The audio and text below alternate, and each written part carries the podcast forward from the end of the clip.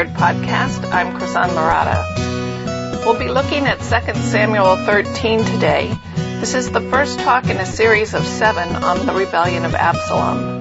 You can find links and lecture notes related to today's talks on our website at wednesdayintheword.com slash Absalom1. Thank you so much for listening. Well, welcome. We are in 2 Samuel 13 today, chapter 13. And if I told you, okay, we're going to, I'm going to tell you the story of a princess, you would all expect that the story of the princess would end and they lived happily ever after. well, we have the story of a princess today, and the ending is she lived a desolate woman in her brother's house. So that raises all kinds of questions of this is not the way a princess's life is supposed to turn out, especially one who believes in God and is faithful. And so, why did this happen to her? So that's the, the pretty thorny question we're going to try to unravel today. Chapter 13 begins now Absalom, and Absalom is going to be the key player over the next six weeks because his actions are going to bring about the fulfillment of God's judgment against David that we talked about last week in chapter 12. And so this chapter begins kind of a six part or six chapters um, story of what of his reactions. And his story is a tragedy. Many people in David's household, including David himself, are going to suffer. And today we meet Absalom's sister Tamar, who I think of all the characters we're going to meet over the next six weeks, she's probably the most tragic. Because she's young, she's beautiful, she's a princess, she's the daughter of the most powerful king of the day, she's educated, she knows how to work, we see her as articulate and wise, so you look at that and you go, well, she has everything. She, her prospects for wealth and prosperity and happiness are great, and yet her life is ruined through no fault of her own. Um, one, in one afternoon, she loses it all. So the question this chapter raises is why? I mean, we understand, okay, David sinned. Sin always has consequences and we expect to kind of see those consequences, but why did those consequences hit Tamar and hit her so uh, devastatingly? That's the question, I think. I don't know how you can come to this chapter without ask, answering. So you'll notice as we go through this story that the sins are going to magnify. So each time we'll see David's sin repeated but pushed a little farther, like more over the line, more heinous. So just as David took Bathsheba, we're going to see Amnon take his sister. So the first offense was kind of a spontaneous, uh, lustful adultery, but now we're going to move to premeditated rape. And if the first crime was against the wife of a friend, now we're going to see the, a crime against a sister. And if the, the consequences of David's crime were the death of a husband and the death of the baby that resulted, and now the consequences of this crime are going to lead to civil war. So in each case, we're going to see the crime is magnified, is worsened, and the consequences are more severe. And for David, we look at that and we say, okay, we understand Nathan's prophecy of judgment in, in chapter 12, verses 10 to 12, he says, The sword will never leave your house. And as Libby taught us last week, David was given the kingship, he was given God's pro- uh, protection, he was given these great blessings, and then he took what was not his to take. And even though God forgave him and showed mercy to him, there are still consequences. But why do those consequences fall on Tamar? She is a seemingly innocent bystander. She had no choice. She didn't ask to be a princess. She didn't ask to be beautiful. She didn't get to choose who her parents were or her siblings. And if that's not enough to raise our questions, when we see her throughout the text, she is presented as right and blameless. And yet she loses everything. So we see her in verses 5 through 11 trapped. We see her ignored in 14 and 16. She's raped in verse 14, despised in verse 15, banished in verse 17, and then ruined in 18 through 20. And so the question we're going to try to answer is why? Why did she have to suffer so much? We'll see if I can answer it. I'm excited actually because I, I've spent so much time on this I can't wait to tell you everything. All right, so we're going to start by reviewing the story, make sure you're familiar with the basic plot, and then I want to go through the characters in the story and kind of say what do we learn from each of the characters, and then from that try to put it all together. So I'm not going to go plot point by plot point through the story, but kind of look. I'm expecting you're familiar with this, and then um, we'll try to put it all together from, from that big picture. Okay, so the first thing I want you to notice is that there's a key verb in this chapter. It's the verb lie with, and it appears five times in the story. It's in verse 5, verse 6, verse 8, verse 11, and verse 14. And it's um, it reflects the kind of selfishness and self-indulgence which I think is the heart at the heart of the sin in this chapter. It's the idea that you take what is not yours to take regardless of the cost to others. It's the same problem that defeated David with Bathsheba and now it's going to uh, defeat his oldest son and heir to the throne. So the story begins in 13:1 and 2. Now Absalom, David's son, had a beautiful sister whose name was Tamar, and after a time Amnon, David's son, loved her. And Amnon was so tormented that he made himself ill because of his sister Tamar, for she was a virgin, and it seemed impossible to Amnon to do anything to her. So here are our characters. Absalom, whose name means peace, ironically enough, is the son of Maacah, who is David's third wife, and he is her oldest son. He's the third son, and his mother is um, the daughter of the king of Geshur. Amnon is David's firstborn son. His name ironically means faithfulness. And he is the son of Ahinoam, who was the Jezreelitess, David's first wife. Now, you may remember that Abigail also had a son, and she was the second wife, so there was a son in between these two whose name is Chileab, but he's also called Daniel. And most people think by this point he has passed away, so that he did not survive into adulthood, because he drops out of the story, and they refer to these two as kind of rival heirs to the throne. So Amnon's the oldest, and Absalom is the third son, but he's the next in line at this point. And so it tells us that Amnon is lovesick for his half sister Tamar, and the word translated tormented in verse 2 is kind of has the idea of to being bound up beyond measure, is a literal translation. We might use the phrase today, he was tied up in knots, you know, that kind of wrestling, fitful, just consumed by lust for his sister, and that's where the story ought to end. Uh, unfortunately, with the help of his cousin Jonadab, he feigns illness persuades his father to send Tamar to him to nurse him alone back to health, where he traps her alone in his bedroom and then forces himself upon her. And in verses 11 and 12, we see um, there's I don't know, I think it's four Hebrew words right back to back that you should never see together. You'll notice it's come lie with me, my sister, and then know my brother. It's like, okay, lie with me and my sister should never appear in the same sentence. and if that's not enough, right next to it you have know my brother. So as if to emphasize the, the horrible nature of this crime. So rape was forbidden, obviously, and this rape is also incest, which was also forbidden in covenant law. You can find that in Leviticus 18, Leviticus 20, and Deuteronomy 27 all have contained passages which forbid incest. And then, as if that's not enough, magnifying the sin, after violating her, Amnon throws her away. But Tamar doesn't go quietly. Uh, she leaves the house in mourning and crying aloud the wrong that was done to her, and her brother Absalom is rightly enraged and begins this plot that will lead to civil war. So that's kind of the overview of the story. Now I want to look at the characters. We're going to start with Tamar, and then we're going to look at each of the four men in the story. So with Tamar, I want you to notice how different she is portrayed than Bathsheba is portrayed. She is named immediately. We start in verse 1 with uh, Absalom had a sister, Tamar. Bathsheba is referred primarily as uh, referred to as the woman or as Uriah's wife, and she is almost only incidentally given her first name in the text. Where Tamar is named immediately, she is identified as Absalom's sister, and you see Amnon referred to her as my sister, but that seems to be a covering for his evil intentions. You know, if he kind of publicly refers to her as his sister, then surely no one will suspect what he's got in mind. So she's given a name while Bathsheba is referred to more often as Uriah's wife or the woman. In addition, we're told that Tamar physically resists Amnon's advances and she attempts to reason with him to get out of this situation. As far as we know, Bathsheba was complicit or compliant when David brought her to the palace. She may have been reluctant, but we're not told that she tried to resist in any way. In fact, the only words we hear from Bathsheba are, I'm pregnant.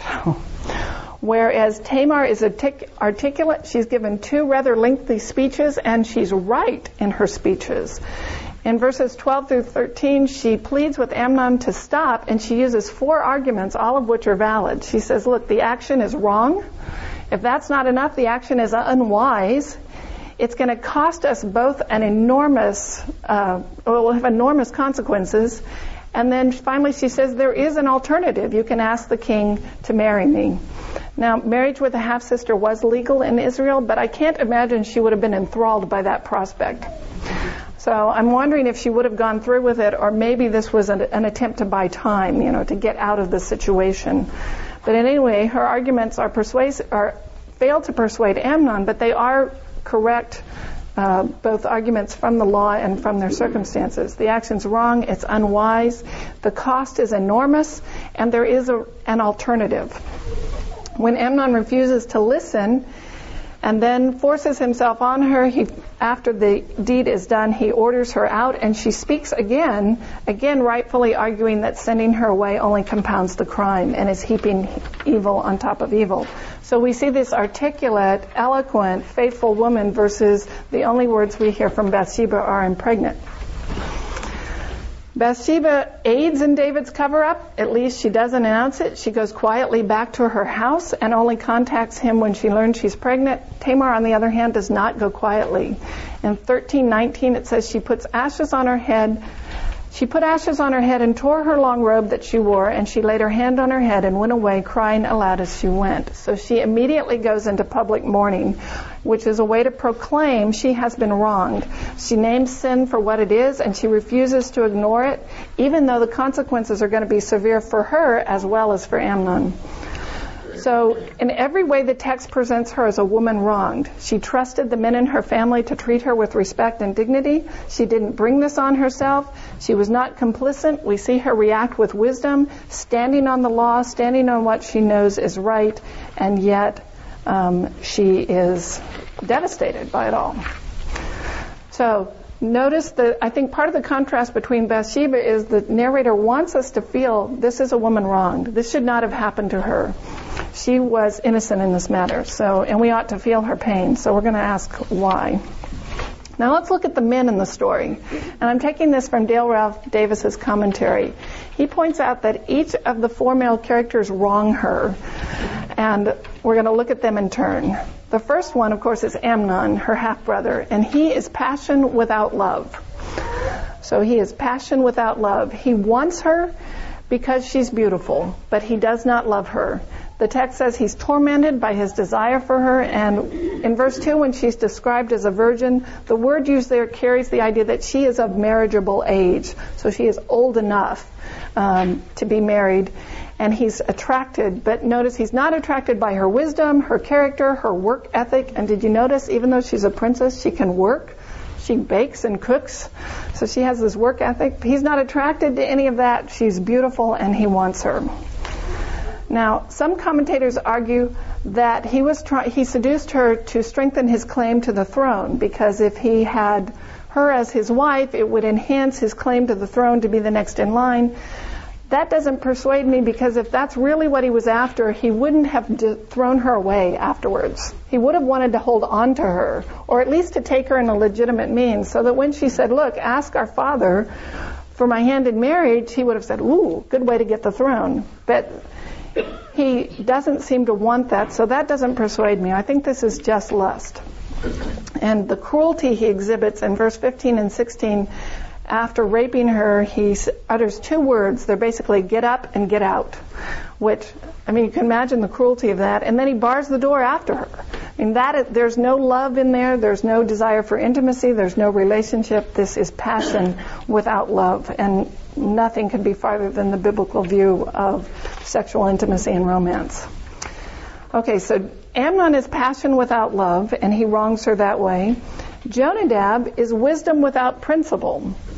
So he's described in verse 3 when we meet him as a very wise or crafty man. He is the son of David's brother, Shammah, who's also known as Shemiah. So he would have been Absalom's cousin, and was probably, given the age difference in the brothers, was probably much older than both Amnon and Absalom. So He's presented as wise and crafty, but instead of using his wisdom for good, he uses it for deceit. So, unlike David, he sees what's going on and figures, asks Amnon, hmm, what's going on? Why, why are you tormented? And then he devises this plan to get Tamar alone. Now, he could have used his wisdom to reason with Amnon, to persuade him, you need to remove yourself from this temptation, or seek an honorable marriage, or some uh, righteous or godly outcome, but instead he uses his wisdom to plot the crime. So again, he wrongs her. So if Amnon is lust without love, Jonadab is wisdom without principle. And then we get to David, and he is anger without justice. Notice 1321. When King, King David heard all these things, he was very angry. Great. What does he do? What does he say? Nothing. I, that's the striking con- contrast of this story. After the fact, he must have realized that Amnon had used him to uh, seduce his sister, just as he had used servants to bring Bathsheba to him, and he used Uriah to carry his own death message to Joab. Um, he must have heard how Amnon abused Tamar and then disposed of her, just like he sent Bathsheba back home. And now Absalom is seething with rage. Tamar is publicly mourning. Her life is ruined. And David's anger is perfectly justified, but his silence is not. He is the only one who can bring justice. He is both father and king. It is his place, and if he doesn't act, no one else can act. And we're not told that he did anything, not even a speech. I mean, Amnon should have been punished. Um, rape was punishable by death in Israel. So he could have justifiably been put to death, or he could have been held accountable, forced to marry Tamar, pay a double bride price, something that would have exonerated her. And instead, he does nothing. And if he fails to act, no one else can. So it's kind of rem- reminiscent for those of you who are here with us in 1 Samuel of Eli, when Eli failed to discipline his wayward sons back in 1 Samuel chapter 2. Now we see David as father failing to discipline his sons. And that gives Tamar no relief, and it hands Absalom this plausible excuse for revenge. So we have Amnon is passion without love, Jonadab is wisdom without principle, David is anger without justice, and then there's Absalom, and he is hatred without restraint. So notice in 20, 21, and 22, we see David's lack of response sandwiched between Absalom's hatred. In 20 it says, And her brother Absalom said to her, Has Amnon your brother been with you? Now hold your peace, my sister. He is your brother. Do not take this to heart. So Tamar lived a desolate woman in her brother Absalom's house. When King David heard of all these things, he was very angry, but Absalom spoke to Amnon neither good nor bad, for Absalom hated Amnon because he had violated his sister. So we see Absalom's speech and Absalom's hatred um, back to back with David's lack of response in between. And I think that's what the text is trying to highlight for us. David did nothing. And the speech he uses where he says, um, hold your peace, do not take this to heart, is reminiscent of David's um, speech when he heard that Uriah was dead, and he says, Well, don't let this be evil in your eyes. Let's kind of overlook this. Think about what the family gatherings must have been like at this point in time. Because you have Amnon not speaking to, to, or Absalom not speaking to Amnon, and how could David have seen his daughter's beautiful face for two years without coming to her defense? You know, and what kind of relationship did he have with Amnon? How did they sit around the table at family gatherings? You know, I just, I wonder that. You know, what, did he have Amnon at his right hand during feasts and celebrations? Did he still treat him as the heir apparent? You know, did, we just don't know. But think about what it must have been like in the palace with Absalom seething with rage, not speaking to his brother. You know, how did he, they act with each other in public? I don't know but it must have been a really bad two years. So that's in 1323. Absalom waits two years for his father to act. And when he does nothing, Absalom decides to take matters into his own hands. So now we're seeing the sin is going one step further. Amnon's actions resulted from uncontrolled lust. Now we're going to see Absalom with premeditated, methodically plotted murder. So he has two years to plot this out. So he invites his father to the sheep shearing festival, which was a time of great festivity in Israel. And he asked David and his whole court to come, which he must have known would have been too great a burden. It is, it is too big a thing to send the entire court to a festival. And I think he is calculating that request to get David to decline so that he can then ask for his real objective, which is, well, can you send Amnon in your place? So David ought to have found that request odd because Absalom isn't speaking to Amnon. so you think this might have sent off alarm bells for him. Um, and maybe that's what lies behind his question in verse 26 where he says, well, why should he go with you? Maybe there is some hint of suspicion there. Absalom continues to press David until David says, okay, Amnon can go, but I'm sending all my sons, which I think may have been cover, figuring, well, Absalom surely won't take any action against Amnon if all of their other brothers are there. So maybe David was suspicious. We're not really sure. Um, but at least he sends Amnon and all his brothers. And now Absalom's had two years to plot this out, and he knows, well, I myself can't get close enough to Amnon to kill him. So he instructs his servants to wait until everyone is drunk with wine and then kill Amnon. So in one thrust of the knife, he avenges his sister and clears the path to the throne for himself. Because with Amnon dead, he would be the next in line. So now we're down in 1329. So the servants of Absalom did to Amnon as Absalom had commanded. Then all the king's sons arose and each mounted his mule and fled.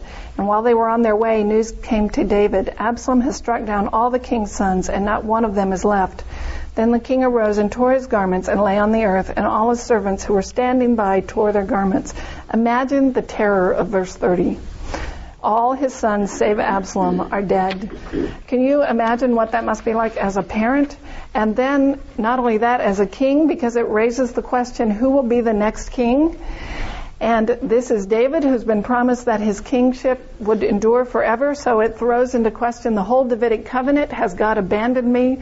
Has God revoked the Davidic covenant because of his sin? Has he abandoned his chosen king? Is it all over? Can you imagine the terror of that? I mean, this is a not only a personal tragedy for David, but it's a national tragedy for the because it's throwing the Davidic kingship in question. So it's similar to the capture of the ark in 1 Samuel 4. This is a disaster.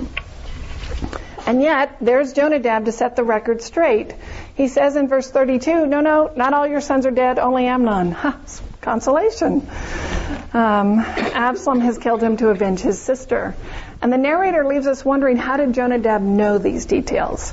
There are two possibilities. Either he switched sides politically and he abandoned Amnon and threw his lot in with Absalom so that he was complicit in this plot and knew about it in advance. Or maybe he was just clear headed enough so that when the messenger arrived, everyone went into panic and confusion, and you know how the news gets magnified and grows worse. And he said, wait, wait, let me go back to the messenger and find out what really happened. So maybe he just remained clear headed enough to keep, uh, to set the record straight, or maybe he was complicit. We don't know. So after executing his revenge, Absalom flees to Geshur, which is the, his mother's family. So, and he lives uh, in the palace there with the king of Geshur in, in, exile for three years. So look at 37, 38, and 39. Absalom fled and went to Talmai, the son of, uh, I can't pronounce these names, Ammihud, king of Geshur, who would have been his grandfather. And David mourned for his son day after day. So Absalom fled and went to Geshur and was there three years. And the spirit of the king longed to go out to Absalom because he was comforted about Amnon because he was dead. So verse 37 and verse 39 are ambiguous. So I want to talk about this. When it says David mourned for his son day after day, the question is which son? And the text doesn't, there's no grammatical clue. Is this Amnon or is this Absalom? Uh, it's, we don't know if it's the one who died or the one who fled. And then verse 39 is also ambiguous. The spirit of the king longed to go out to Absalom. The question is, in a positive way or in a negative way? And most English translates it, uh, English translations render that David longed to go out to Absalom in reconciliation, for he was comforted concerning Amnon since Amnon was dead, the idea he could do nothing to change that. However, there's a large number of commentators, and these are the ones I agree with. Bruce, Bruce Waltke is one of them that says no, it's better translated. Absalom longed to go out to Absalom in a military operation. He longed to go after him in war, for he was grieved concerning Amnon because he was dead. I think that makes much more sense as the story unfolds. That David is so enraged with Absalom that he wants to hunt him down and take revenge. It explains in the next chapter we're going to look at next week in 14:1 why Joab acts because Joab was the military general and he says, look, if David goes to war against Absalom, it's really going to war against Geshur and we don't want another national war. So he is, um, he acts to bring Absalom back. And it also explains why when Absalom does come back, David refuses to see him for two more years. I mean, if he longed to go out in reconciliation, when he does come home, why does he refuse to see him for two more years and then only see him under pressure?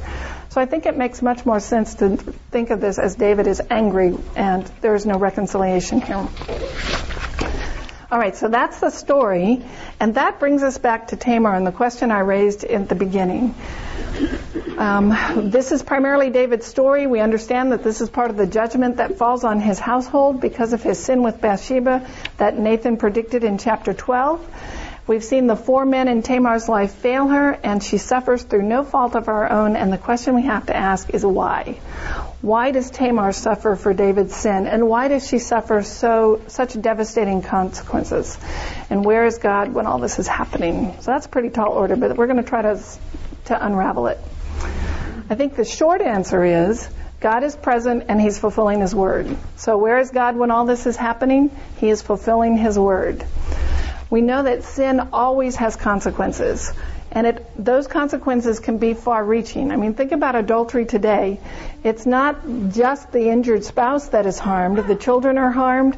It disrupts the extended family. It can break up friendships. It can ruin workplace and the job. I mean, it's like, as we talked about last week, I think the sin, you throw a rock into a pond and the consequences ripple outward like uh, ripples on the water. The consequences of sin have, can be far reaching and spread far beyond our imaginings. As we will see, the rape of Tamar is going to lead to civil war. Now, ultimately, the consequences of our sin are meant to drive us back to God. I mean, when we experience those consequences, I think part of what we're supposed to learn is to go back to our Heavenly Father, throw ourselves on His mercy and His grace, and ask for forgiveness and for Him to redeem the situation. He is the only one who can. And hopefully, Tamar's sorrow did that for her. It drove her back to her Heavenly Father, who was the only one who could heal all those wrongs. So, I guess the short answer is God is fulfilling His word, and sin always has consequences. The second thing, though, I think that helps us unravel it is that even though Tamar is in, innocent of this crime, she is still a sinner in need of salvation. And I think part of the problem this is hard for us is because grace no longer amazes us. You know, we've grown used to it. We take it for granted. When God executes judgment, then we're shocked. But judgment ought to be the default. Grace ought to be the amazing thing. Now, uh, if you have your Bibles, turn to Luke 13, because Jesus answers a very similar question to this. I'll bet this is a passage you've probably never heard taught. It's one of the hardest sayings of Jesus. This is Luke 13, verses 1 through 5 says there were some present at that very time who told him about the Galileans whose blood Pilate had mingled with their sacrifices. So these people come to Jesus and they say, okay, here were these innocent Galileans minding their own business and Pilate martyred them and mingled their blood with his sacrifices and how could that happen? And they come to Jesus basically asking that question, how can these innocent people suffer? So we could see the parallels, how, why would Tamar, an innocent bystander, so devastated in this tragedy? Look at Jesus' response, 13:2. And he answered them, Do you think that these Galileans were worse sinners than all other Galileans because they suffered this way? No, I tell you, but unless you repent, you will all likewise perish. Or those 18 on whom the tower of Siloam fell and killed them, do you think that they were worse offenders than all those who lived in Jerusalem? No, I tell you, unless you repent, you will all likewise perish. That's kind of a shocking response, isn't it? I mean, they come to him and they say, How can these innocent people suffer? Like we might say, How can you allow Tamar to be raped? And how could you allow these Galileans to be martyred? And the, or the, these people on whom the tower fell. So here you have 18 people, they're walking down the street, minding their own business. and a tower falls on them and kills them. I mean, the analogy today might be a car accident. I mean, they're just in the wrong place at the wrong time, and it has fatal consequences. And the people are coming to Jesus and saying, how can that happen? And notice how Jesus responds. He doesn't say, Oh, I'm sorry to hear about the tragedy. You know, keep a stiff upper lip. These things happen. He doesn't apologize for God. He doesn't offer any excuses. Instead, he rebukes them. He says, You're asking the wrong question. And notice his answer is given twice. Verse 3 and verse 5. No, I tell you, unless you repent, you will all likewise perish. And then again, no, I tell you, unless you repent, you will all likewise perish. I think what he's saying is you're asking the wrong question. The question is not, why did the tower fall on those people's head? The question is, why didn't it fall on me? I am just as guilty. They are all guilty. We all deserve judgment. And when judgment comes, that ought not to surprise us. So from his perspective, it's not that they were poor innocent people, it's that we are all sinners, and if we don't repent, we will all perish. It's kind of a hard saying, but R.C. Sproul explains it this way. This is from his book, The Holiness of God. He says, We're not really surprised that God has redeemed us. Somewhere deep inside, in the secret chambers of our heart, we harbor the notion that God owes us His mercy. Heaven would not be quite the same if we were excluded from it. We know that we are sinners, but we are surely not as bad as all that. There are enough redeeming features to our personalities that if God is really just, He would include us in His salvation. What amazes us is justice, not grace. Then he goes on, though people may mistreat me, God never does. That God allows a human being to treat me unjustly is just of God. While I may complain to God about human horizontal injustice I have suffered, I cannot rise up and accuse God of committing vertical injustice by allowing the human injustice to fall me. Follow me through that? God would be perfectly just to allow me to be thrown in prison for a crime I did not commit. I may be innocent before other people, but I am guilty before God. It is impossible for anyone, anywhere, anytime to deserve grace. Grace, by definition, is undeserved. So that I think is the key point. It's impossible for anyone, anywhere, anytime to deserve grace. Grace, by definition, is undeserved. So what he's saying is we are all guilty before God. We may not have provoked this particular sin or this particular crime against us, but we are still sinners. And if bad things happen to us, it's because we're sinners and everyone around us is sinners and we live in a broken world. So by saying Tamar was treated unjustly by the men in her life, we are not in any way accusing God of injustice or neglect. That's kind of the main point. That none of us deserve the blessings he gives us, either in this world or the next. So vertically, he is still just. We may experience horizontal injustice. Okay, so that's kind of the theological jumping off place. God is there, He's fulfilling His words, um, and He is not in any way unjust when unjust things happen to us. So that hasn't really answered all the questions, has it? We still kind of want to know, well, what are we to do when suffering comes our way, particularly suffering we didn't provoke? So I'm going to try to tackle that uh, in our remaining minutes. First, the Bible teaches us suffering is going to happen. We will face tragedies, we will face pain, we will face injustice. It repeatedly, over and over, the Bible says suffering is the norm. But that suffering is not in vain. So you'll notice there are many metaphors in the Bible, particularly in the New Testament, that talk about this. The gardener prunes a vine so that it will grow. So he cuts it down to the quick and that's painful, but it produces fruit. Um, you'll see the metaphor of the good physician confronts disease, or wise parents discipline their children, or gold is purified in the fiery furnace. All those metaphors say, yes, suffering happens, it comes our way, and there is a point. There is something good that comes out of it. So, suffering in a broken, sinful world is normal. It ought not to surprise us. Um, and it does not mean that God is in any way unjust or has abandoned us. So that's kind of the first point to remember. The second is that to remember that the goal of this life is not to have an easy life, it's to have a mature faith.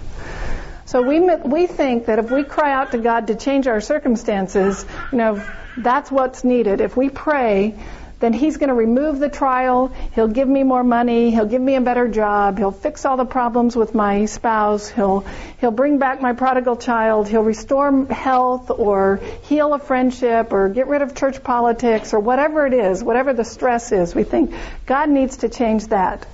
But Okay, if you hear nothing else today, hear this. This is the most important point, I think, out of this lesson. It would be unloving of God to change our circumstances without changing us.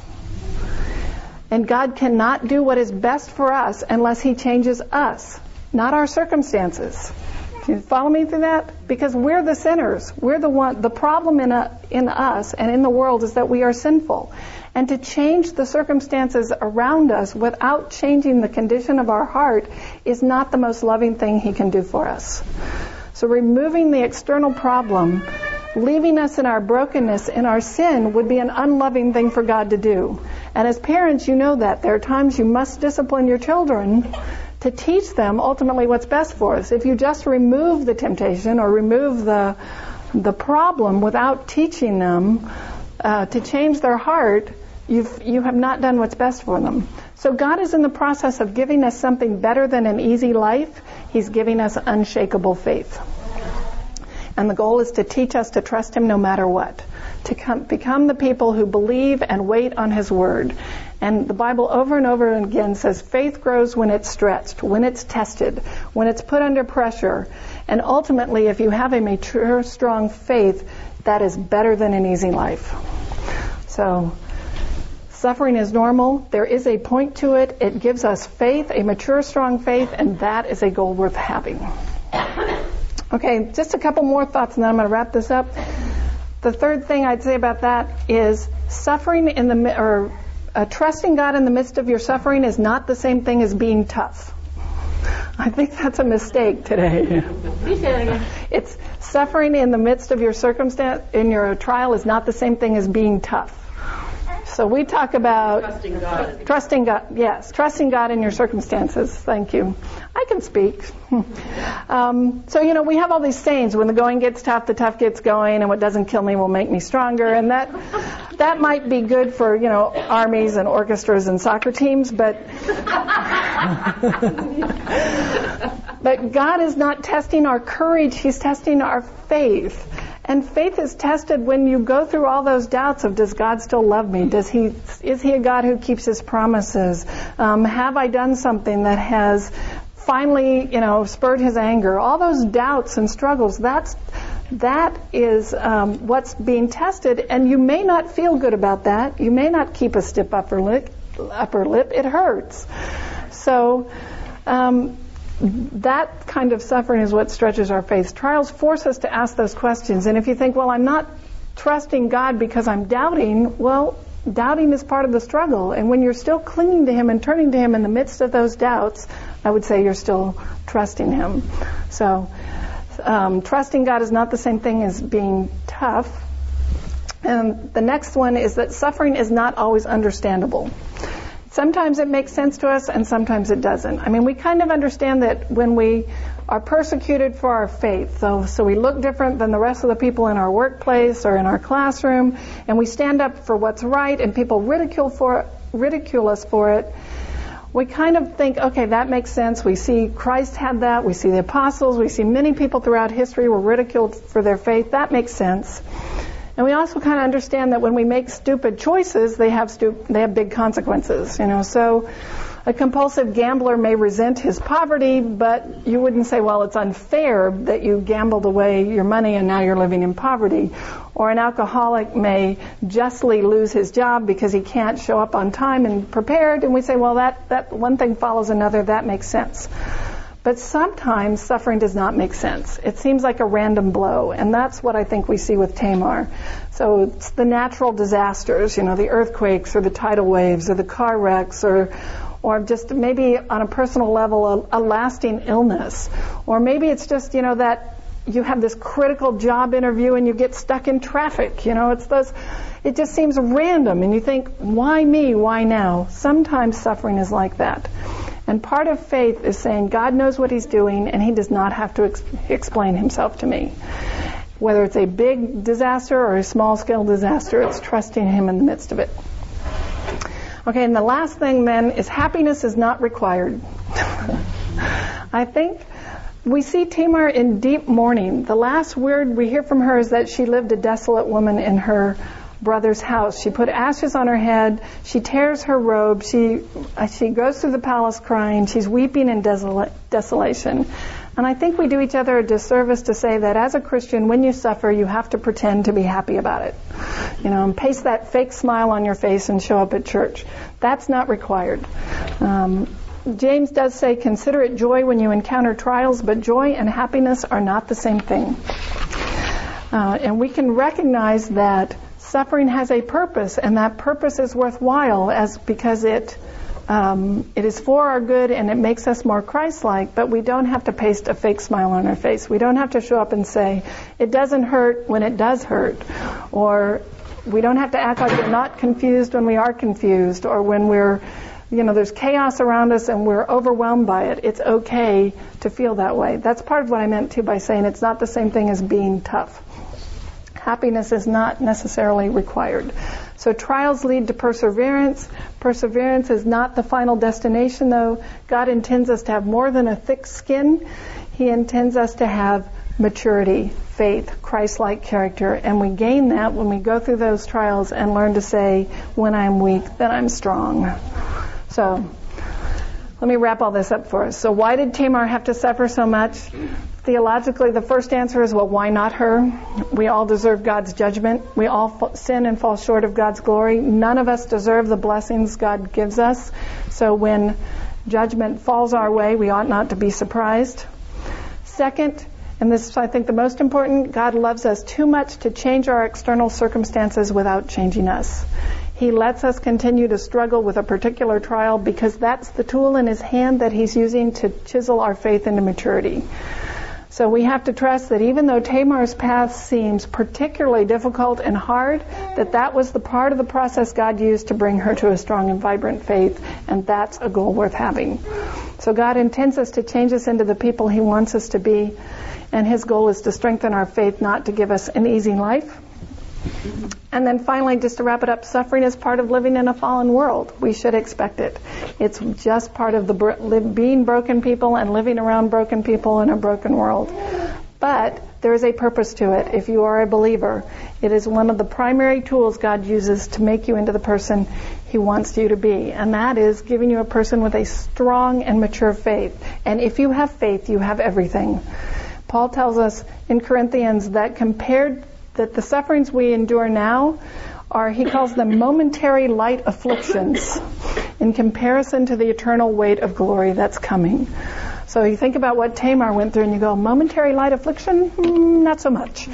Um, but what Paul's saying is, yes, even that, in comparison to the glory that's going to come to us, it's worth it. It's the same thing Jesus is getting at when he says the kingdom of heaven is like that pearl of great price. If we could only glimpse how valuable it is, we would gladly sell everything to gain it.